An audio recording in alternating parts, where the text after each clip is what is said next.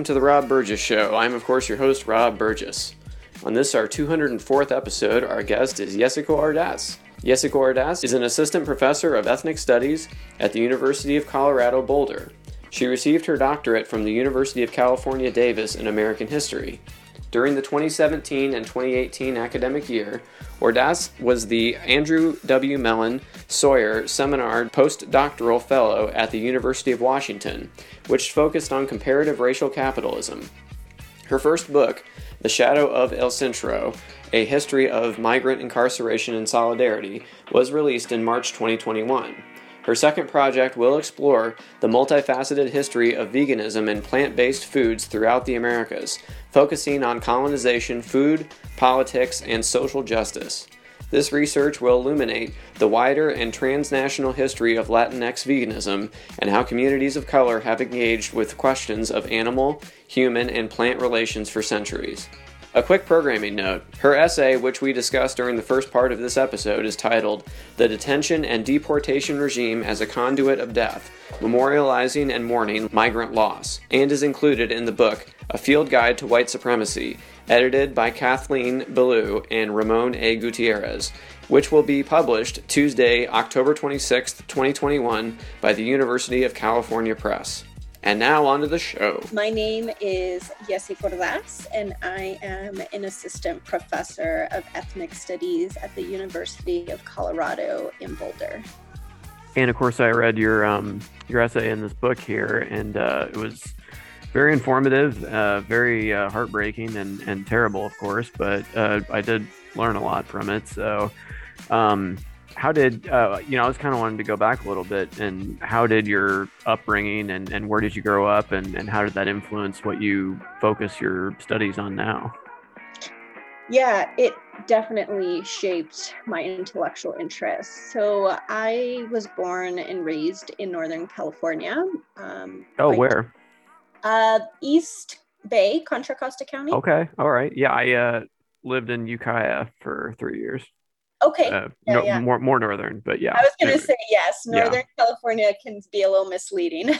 right. Yeah, it's a big place. yeah, absolutely. Um, but yeah, so I was raised um, with two uh, first generation migrants from Michoacan, Mexico. My parents, um, who migrated to California in the 1980s, and so really grew up with like their perspectives and their stories as immigrants to the united states um, and also raised um, by a father who for a while was detained and deported um, right before i was born and so those experiences definitely not only shaped how i view the world but sort of my interest in wanting to tell um, the story and history of migrant incarceration on a broader level in, in the book, and then uh, more specifically in the article that's part of a field guide to white supremacy. Mm. Yeah, just the whole idea of being deported to a country is so just terrible and scary and dislocating and just seems like you know i just always imagine getting deported and it's like what do you do? Where do you go? Who do you see? I mean you haven't you lived in this other country. You don't know these any anybody here. You haven't been around you know i mean i'm sure you know some people if you've you know if you were an adult when you left but you know it's still got to be just terribly disorienting right and i found that a lot in my research so definitely um, some people will be deported to places where they grew up and they mm.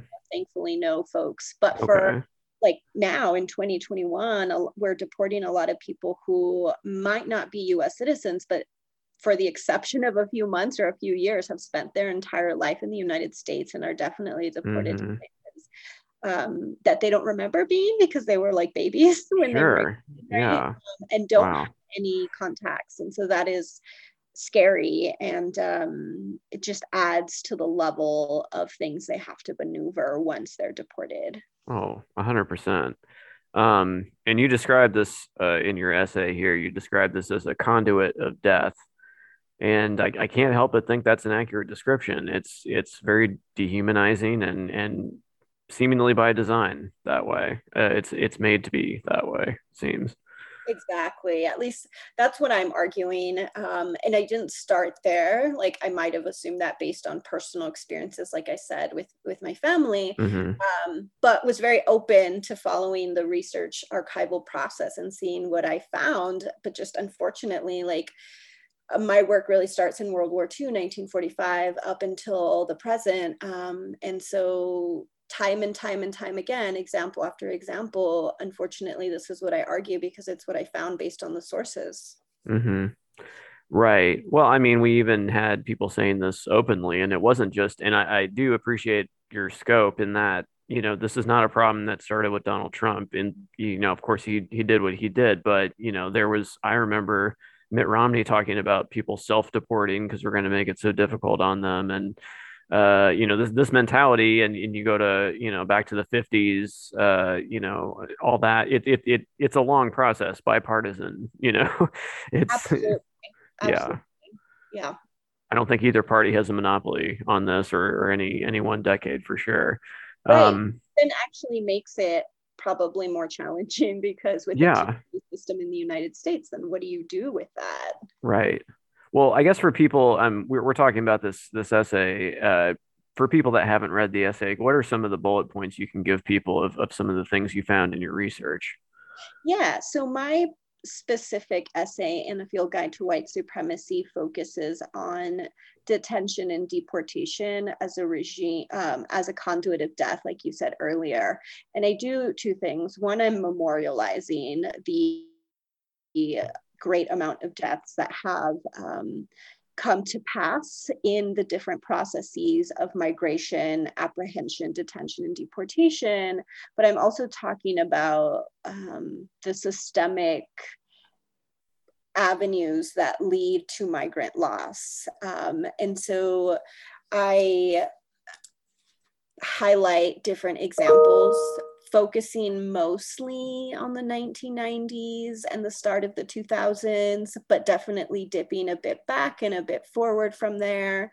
Um, I talk about the migration and apprehension process during uh, the early 1990s and the shifts that occur in 1994 with NAFTA. So, for folks who are not familiar, the North American Free Trade Agreement that just really um, led and triggered massive migration to the US in terms of destabilizing Mexico's economy.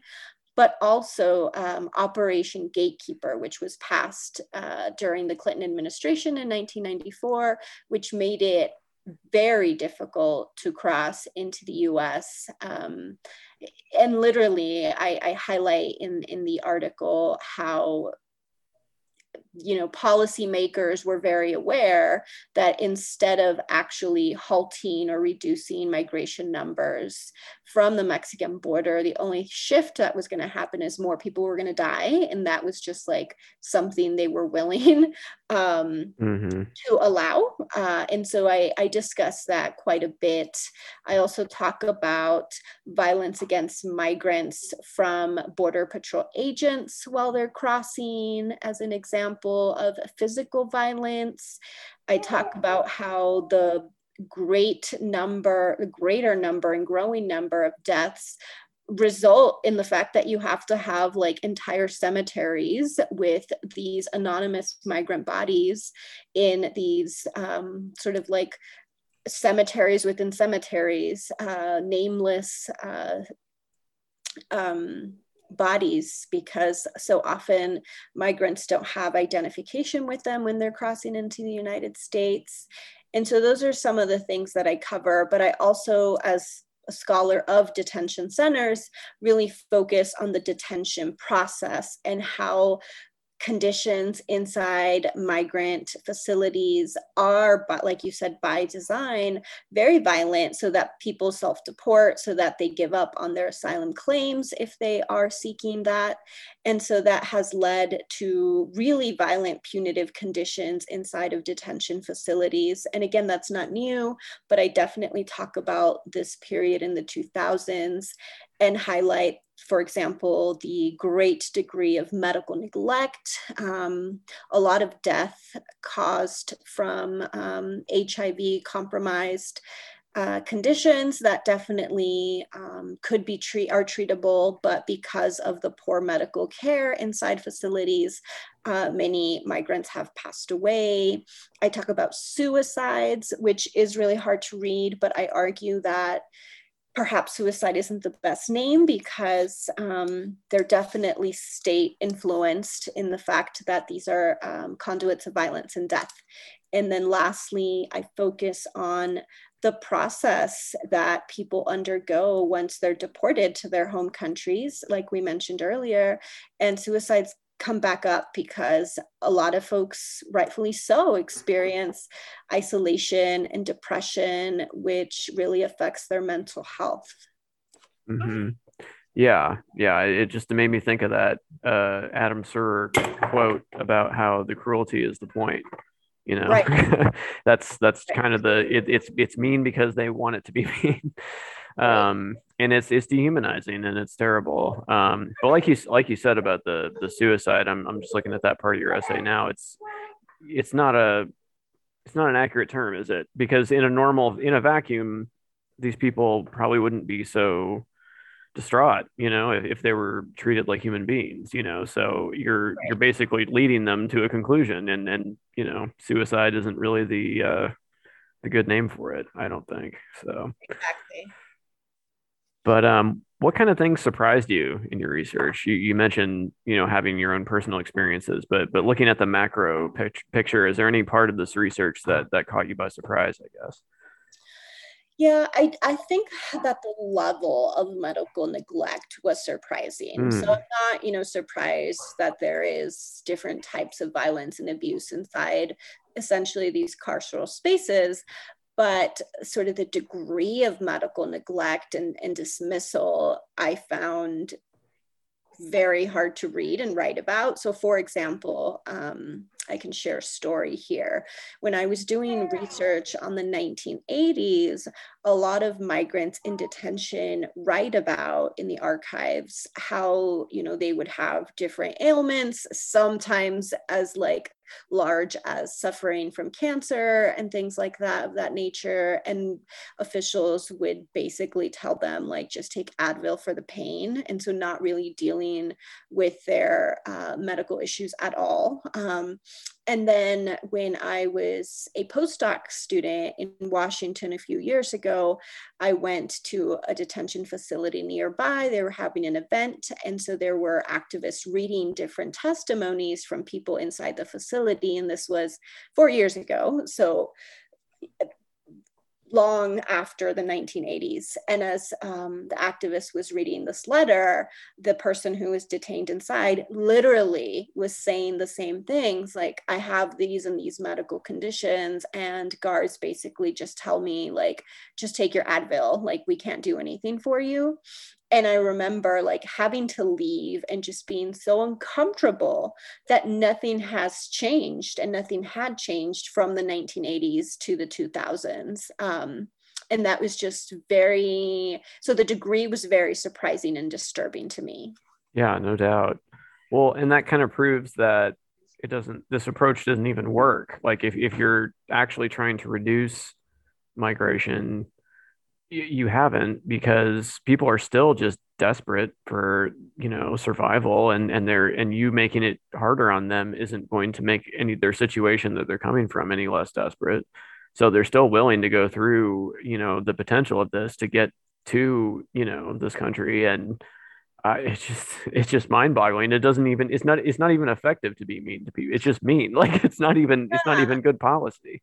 Right. Um, and i think the way I see it is because it the goal is not necessarily to altogether reduce migration as it is to manage migration, mm. right? So in a capitalist society, the United States needs uh, a labor force that can be exploited. Mm-hmm. And so I don't think policymakers are interested in reducing, let's say, migration from Latin America by a lot. I think the goal is to manage it so that you don't have a country full of migrants and all of the implications um, while still having access to a percentage that can be used as an exploitable labor force. yeah that's that's the part that i never really understood because you know uh, republicans love cheap free and cheap labor but then again it's like it's like it's like the capitalism the racism they fight who will win whoever wins we both lose. Um yeah. but uh you know it's it's it, yeah there is there is a need for a permanent under, underclass isn't there? I mean somebody somebody's gonna gonna pick the fields and it's not it's not gonna be them you know? So they're they got to have somebody do that. Uh so but it's but then again they they want to clamp down on it so hard and yeah, it's just like they have to just do it enough to like keep the balances in line. It's it's really a, a sick game. Um, right. but yeah, gosh, it's well, it's just a, such a distressing topic, and it doesn't seem like there's any hope on the horizon, at least in the, at the moment of of things getting better. You know, I I think we all saw the uh, pictures of the Haitian uh, migrants uh, and the people on the horseback uh, it was just uh, awful. So it's like the saga continues. It doesn't, you know, President Biden is is continuing that that policy, and and right. and and keep, it just keeps going. Uh, do you see any any uh, change on the horizon, or is it just more of the same? Yeah, I think it definitely goes back to what you mentioned earlier about this issue really being bipartisan, right? And so historically and contemporarily, we've seen people across the political spectrum advocate for measures that on the ground end up being very violent for migrants throughout the entire detention and deportation regime. And so this is one of the reasons why I ask certain questions, not necessarily in the article, but in, in my book, The Shadow of El Centro more broadly, where I talk about you know the function in the root of migrant incarceration really being to be intentionally like you say cruel or I, the words i use are um, punitive and um, instructive and violent and so, if that's true, I don't see things changing in terms of reforming parts of the system. Um, personally, I'm an abolitionist of uh, migrant incarceration because I really feel like, as someone who's traced that history, it has been violent from the very beginning, um, and that hasn't changed regardless of who's been in office. Mm-hmm. Right, right.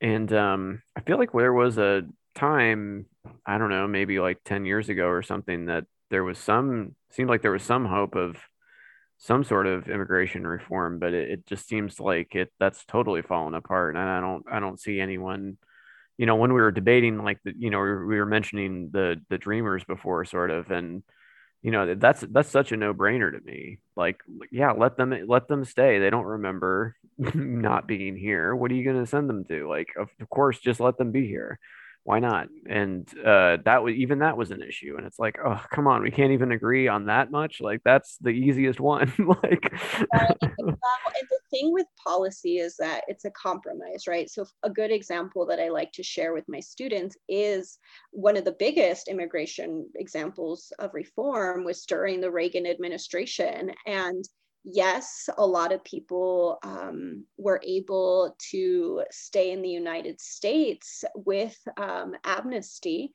and that was seemingly a positive. But then, if you analyze a lot of the Reagan administration's immigration policies, it actually created more infrastructure for today's de- deportation um, and detain- detention regime. And so, that's the thing too with reform is that it comes with compromise, and in the long term, we see its negative effects. Um, so, that's one example I like to bring up. Right, right. And then you, we haven't even gotten to the broken families and and the the kids being ripped from their parents. And and it's just uh, there's no putting this back together for these people some of them i mean uh, i guess we can try to find some some family members or, or try to to fix what's been uh, broken but i just i don't know how we're going to do it in every case. And it just just seems like somebody should have known that this was not a good good policy and separating families and uh, it's just that was just such a heartbreaking episode from the last few years. So. Yeah, yeah, and, sort of going back to um, different administrations. Unfortunately, what happened is in equating so many of those horrific policies and practices of, of family separation with Trump, is that once Trump is no longer in office, the like focus, this the you know the highlight and focus on the issue sort of is watered down now under Biden, even though, like you said, things have continued. Um, mm-hmm. so that that's a flaw in associating some of these um, practices with any one administration. Oh yeah. Well, now that goes to something I was thinking about the other day. It's just like a lot of our problem. I mean, many of our problems are not four or eight year problems. Like like the the the the solution, if there is one, will take lo- much longer than that, and who knows who's going to be in charge in between uh, that time and you know who's going to uh, come out on top and uh, you know one person might go this way and then the next person might take it back this way. And it's like these these problems have been going on for like 50 years. Like you know it's it's it's not one it's not within the term of one president that it could possibly be done. So uh, I don't know. It's I don't know. You know, make somebody dictator for life probably not a good answer, but um, you know what I mean. Like it's it just seems like such a such a small amount of time, and and this is this this whole system that you describe is just so uh, fundamentally broken. It it seems like it's larger than one administration could could or would fix. So right. But um, but yeah, but I yeah, it's just it was it's a very well done essay. I just I had a real hard time reading it. I'll, I'll be I'll be real honest. Um, yeah, was, yeah, no, it's it's definitely a very heavy topic for sure. And I had a hard time writing it. yeah, yeah, I'll bet, I'll bet. Um, I did look on your uh your biography here, and I did want to ask you about uh veganism because I am yes. interested in that too. Um, talk about your uh, project that you're working on now with that. Yeah, so um, once The Shadow of El Centro was published in March, I made um, quite a bit of progress thinking about a second project. And personally, I've been vegan now for four years, so not mm. a super long time, um, but have become increasingly increasingly passionate about veganism in my personal life, and decided that I would love to explore that topic a bit more, specifically um, historicizing like the longer lineage and roots of veganism because the term is coined in Europe in the 1940s. But I'm really exploring and wanting to argue that um, if we look at, say, the Americas, there are so many different foods and practices that are vegan, vegan like, um, that are an important part of this narrative and the struggle um, that are not necessarily acknowledged within mainstream white veganism, I don't think, from what I've seen um, these last four years or so. And so that's something that I'm increasingly interested in and in addition to this book that i'm working on which is specifically on latinx veganism um, I'm also starting a podcast that explores a similar topic with a, a friend of mine. Oh, cool. Um, yeah, that's that's really interesting. I've always been interested in in veganism and vegetarianism. Um, I, I'm, I you know, I it would be very difficult for me to imagine doing it all the way. But how did you get interested in it at first? Yeah, well, I finished the PhD and. Okay. Uh, had some time as a postdoc student in Seattle, and Seattle's just very vegan friendly. And so it was easy mm to have the time and the space and the resources for the first time in a long time to really think about food and my relationship with food and animals um, and something that i had always like been interested in but had never made the leap um, and just like made some good vegan friends while i was there and seeing them cook and cook with them made me realize that it was possible um, and i at first just tried it like okay let's see how it goes um, kind of transitioning to veganism, not expecting it to stick, and it did. mm. It did. Um, and so now I definitely consider myself an intersectional vegan and am vegan for all different kinds of reasons, such as animal liberation and all of these, you know, important causes. Um, but initially, it was more thinking about my health and how badly I treated myself in grad mm. school. yeah yeah, yeah, that's a that's a good point. Um, I guess I my my biggest concerns because I mean ethically, yeah, I I get that. Uh, I totally understand that. Um, the animal cruelty and the in the factory farming and all that kind of stuff. You don't you don't need to convince me. I understand. Um, but for me, uh, it, protein seems like a hard one. How do you get what what's your main sources of protein? Where do where do you go for that?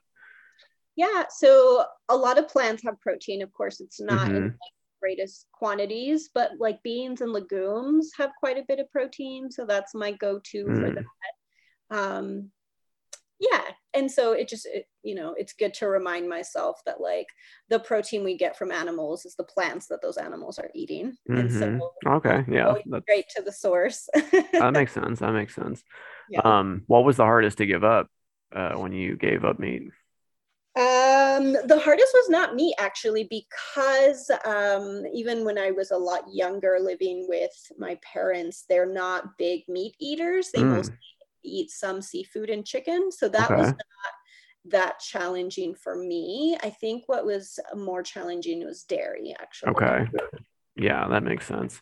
Yeah. Um, are you ever like tempted to, to to break your veganism? Is there ever like a really good meal in front of you and you're like maybe just this once nothing that you've been good you know, if one day, because you never know, one day I'm not vegan, I don't think it would be because like I'm craving a certain food. it's more that sometimes it's very inconvenient, right? Yes, so I live, absolutely. Uh-huh. I live in Denver, Colorado, and thankfully it is a very vegan friendly city. Mm-hmm. Um, and so when I'm out and about not cooking for myself, I have plenty of options. But mm-hmm. that's not always true. Like, for example, my hometown um, in the East Bay, it's far enough east that it's a small town um, with just like chain restaurants um, and I can't even think of a single like fully vegan place there. That mm. would be hmm. really difficult. And so I don't think it's like a food that I would crave. It's more just like in some spaces you don't have the access and resources to eat an all vegan um, diet or, right. or, to practice veganism in its mm-hmm. holistic meaning. Um, and so I think that would be um, more what would happen in this potential hypothetical future. Right. no, no doubt. Um, but do you find yourself, because this is another thing I've heard, do you find yourself eating just greater quantities of food now because you're vegan? Sorry, can you say that again? Oh, I said, do you find yourself eating greater quantities of food just because you need, like you said, that plants have protein, but it's not like that concentrated hit of of of meat. Uh, yeah. Um, yeah. No, I I would oh, say normal sized meals, normal yeah, amount. Is, okay. About the same that I did before. Okay. Yeah. All right. I just didn't know if you had to had had to eat like like a lot just a greater quantities of food uh, because you you're trying to get everything you need. But um, right. no, I've had I've had great vegan food. Um, I just I worry about my own uh, get, getting everything that I would I would need. I guess I I just uh, haven't I've never really thought about that. I've thought about doing it for a short period of time, but never uh never for a long period of time. But but i i am interested in it so it's uh yeah it's amazing. Four years that's that's that's a long time. Um but uh what are your favorite vegan dishes? Like if you're trying to show somebody like, okay, vegan food is actually good, like what would you make them? well, I will admit, um, I'm not the best cook. Okay. Well, well, you're at a restaurant. What would you order? Yeah, I was going to say. you, you don't have to do the cooking. It's okay. It's okay. I would, absolutely take them to one of the many there you go. Denver. Um, I cook a lot of basics, like I said, so like legumes, lentils, salads, things like that. But if I am wanting to like treat myself or take somebody um, out and show them like a nice place to eat vegan, um, mm, one of my favorite restaurants is called called Calos in in Denver, and it's actually a Mexican restaurant from Michoacan, which is where my parents are from in Mexico. And they're not fully vegan, but like a really large percentage of their menu is vegan. Mm. And because it's Mexican owned, like the food to me tastes really good um, and authentic. That could be a problematic term, but authentic, we'll just say that. Mm-hmm. Um, and that's not always the case in Denver. And so that's really lovely that I can just like order something that is nostalgic and reminds me of childhood f- foods um, and happens to be fully vegan. Hmm. Okay. Now, do you eat any of the Impossible Burger, Beyond Burger? Because like here, here's my thing about those. They they do, you know, I've had I've had those, and I you if you just told me that it was meat, I probably would have not even known. But uh, but the thing is, it's so processed. I mean, they have to do so much to it to get it to taste like that, right? It's it's not just like that normally. So I, that almost seems like the health benefit is being counteracted by the amount of processing that has to go into the food. You know what I mean? Right. so. right. I was actually just having this conversation the other day. Um, so I have had Beyond Burgers and Impossible Burgers, mostly because um, in restaurants that are only like they have vegan options, but they're not fully vegan, that seems to be like mm-hmm. their go-to yep. is a a burger. And so yep. we, when I've been in a pinch, I tend to order that. Um, it's not my favorite. Uh, I don't necessarily feel like I need to replicate the taste of beef, which is what they're trying to do. Mm-hmm. Um, and you're right. So I mentioned earlier that I cook a lot of like basic staples like lentils, and that's because I try to try, not always succeed, but try to eat slightly less processed foods. And so I will eat them on occasion, but they're not my favorite. Yeah. No, that makes sense. Yeah, sometimes all you can have is the bean burger. You know, it's like that's that's what's available. Um, right. But uh, now here's another question though: Would you eat the cultured meat? You've heard of this, right?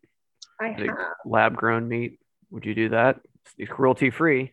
So you know that takes that concern away. But it's still you know technically meat. I guess right. it is. I don't know. Is it meat? right. right.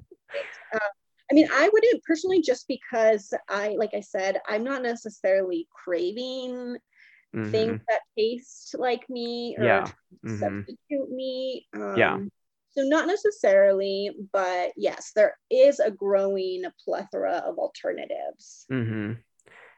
I see. Yeah, I, I see why people um, say, "Oh, this, this, this, or that tastes like this this this meat product or whatever but i only i feel that like that sets you up for disappointment almost because it's just like if you just told me it was a thing i would just assume it was the thing and i wouldn't be comparing it to the other right. thing but i'm now i'm like oh i don't know this really doesn't taste like the thing you say it does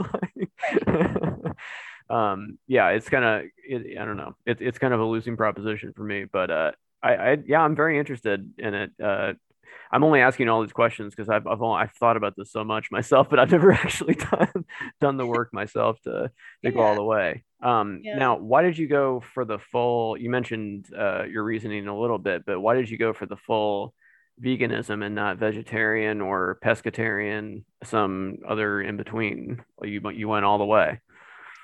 Yeah, I think it was um, the people I was uh, becoming friends with mm. were vegan. And so I didn't really think too much about it, but now it definitely makes sense in terms of my ethics. Um, and the dairy industry is also very awful, um, as we know, to like mm. dairy cows, for example. Sure. Um, and so ethically, it just made sense. Um, but initially, I think it was just that like the people I was cooking with were vegan and not mm. vegetarian. Mm. Oh, that makes sense for sure. Um, now, going back a little bit to the um, the history of veganism, how does how, can you explain a little bit more more about that? Because I, I sort of think when I think of veganism, it seems like a, a newer idea uh, that people have had, but it's it's not really right. It's it's an older idea. Well, the term is relatively new. It was mm-hmm. 1944 um, in England um, by a person's name who I can't remember off the top of my head. But um, yeah, 1944. And so that was the first time that veganism was coined as this movement that was not only vegetarian, but strictly vegan, meaning that to the best of one's ability, you would not consume animal products. So, really thinking about meat and dairy and leather and all these other um, products that uh, have animal um, any, any type of animal mm. related to them and so the term technically is relatively new and so like mainstream veganism is relatively new um, but like i mentioned earlier like people have been eating largely vegetarian and vegan diets mostly out of like poverty reasons right so like mm-hmm. meat is expensive mm. um, and so um, I know uh, my family, for example, my dad would talk about when I was little, like how he grew up eating beans, like just a pot of beans, because he had like a lot of brothers and sisters, and that just made more sense financially in his town in Michoacan. And so that's like still a slightly relatively new um, example um, but yeah like indigenous societies say in in mexico city which is at the time was known as tenochtitlan at the height of the aztec or mexica empire um, they did eat things like rabbits but cattle cows is like a european um, a, a process of european colonization, right? There were no mm. cows in the Americas until um, Europeans colonized different indigenous societies and brought them with them. Um, and so that's, I think, a part of the narrative that's missing from understanding veganism is that a lot of today's uses of meat and dairy can be seen as like this older form of changing indigenous diets and ways of living and, and food ways. Mm-hmm. Yeah, definitely. And I, I think part of my, you know, ability to still eat, you know, meat is that I, I am so separated from the process of of getting the meat. And I think if I was like living among animals more, I guess maybe I would I would at least think harder about that part of it. But I feel like in our modern society, it's so easy to be detached. well, and, and I, I would argue that's intentional, oh, right? Oh, well, sure. Yeah, absolutely yeah, if we all actually saw what goes into our food, there's a lot of things oh that gosh. terrify us. I can I can hardly stand to read the label sometimes, let alone like watch the harrowing video from the slaughterhouse. Like I can't. Right. goodness gracious. Um, well, yeah, that's that's really fascinating. Um, well, another thing I read uh, in your bio that, that I did want to ask you about because I, have I've kind of been thinking about this term uh, Latinx. That is a term that has kind of uh, come about in the last few years. Um, however, some of the I uh, you know like I, I, mentioned, I lived in Ukiah for a while, uh, and s- some of the you know older Mexican gentlemen that I knew, I'm not sure that they would use that term. I don't want to put words in their mouth, but I, I don't I don't feel like that they would. Um, but where did where did that term come from? How is it used? Who who uses it and why? I I, I I'm very interested. Yeah.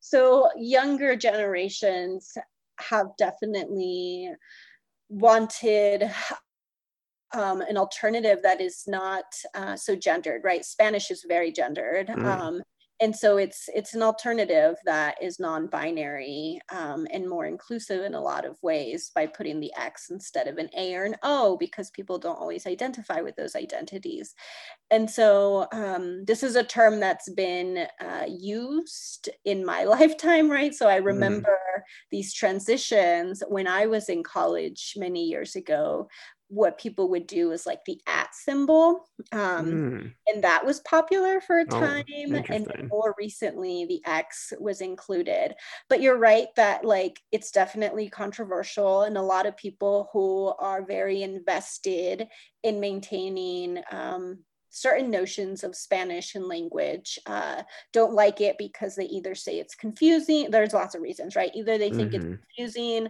they think it's not proper, or they just don't care about um, a non binary alternative. Mm-hmm.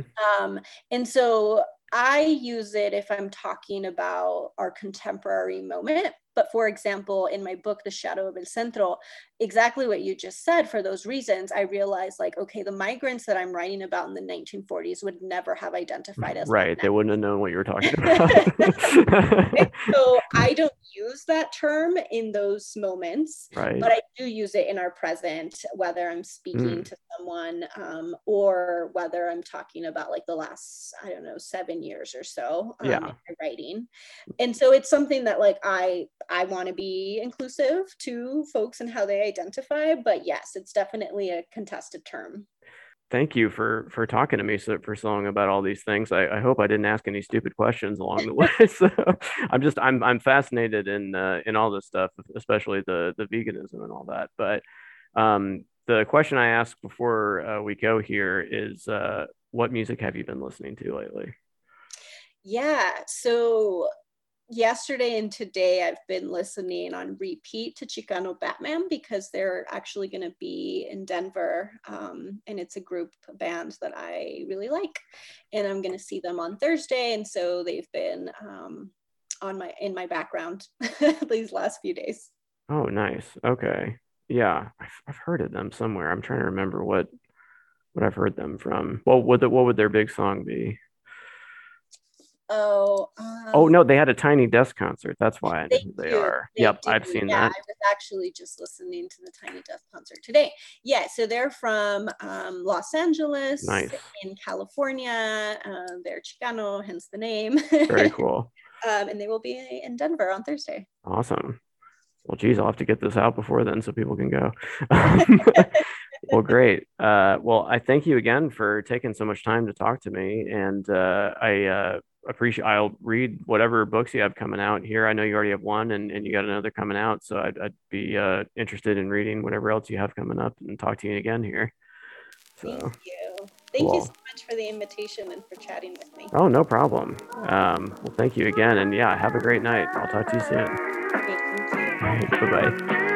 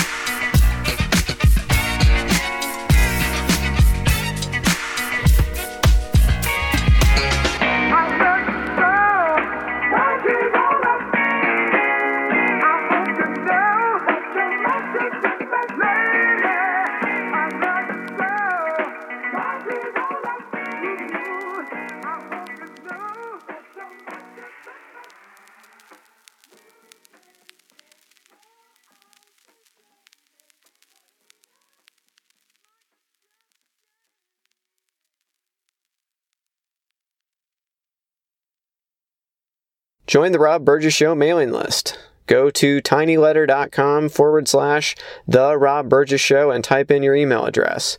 Then respond to the automatic message. Also, please make sure to comment, follow, like, subscribe, share, rate, and review everywhere the podcast is available, including iTunes, YouTube, SoundCloud, Stitcher, Google Play Music, Twitter, Internet Archive, TuneIn, RSS, and now Spotify. The official website for the podcast is www.therobburgessshow.com. You can find out more about me by visiting my website, www.thisburgess.com. If you have something to say, record a voice memo on your smartphone and send it to therobburgessshow at gmail.com. Include voice memo in the subject line of the email. Also, if you want to call or text the show for any reason, the number is 317 674 3547. Until next time.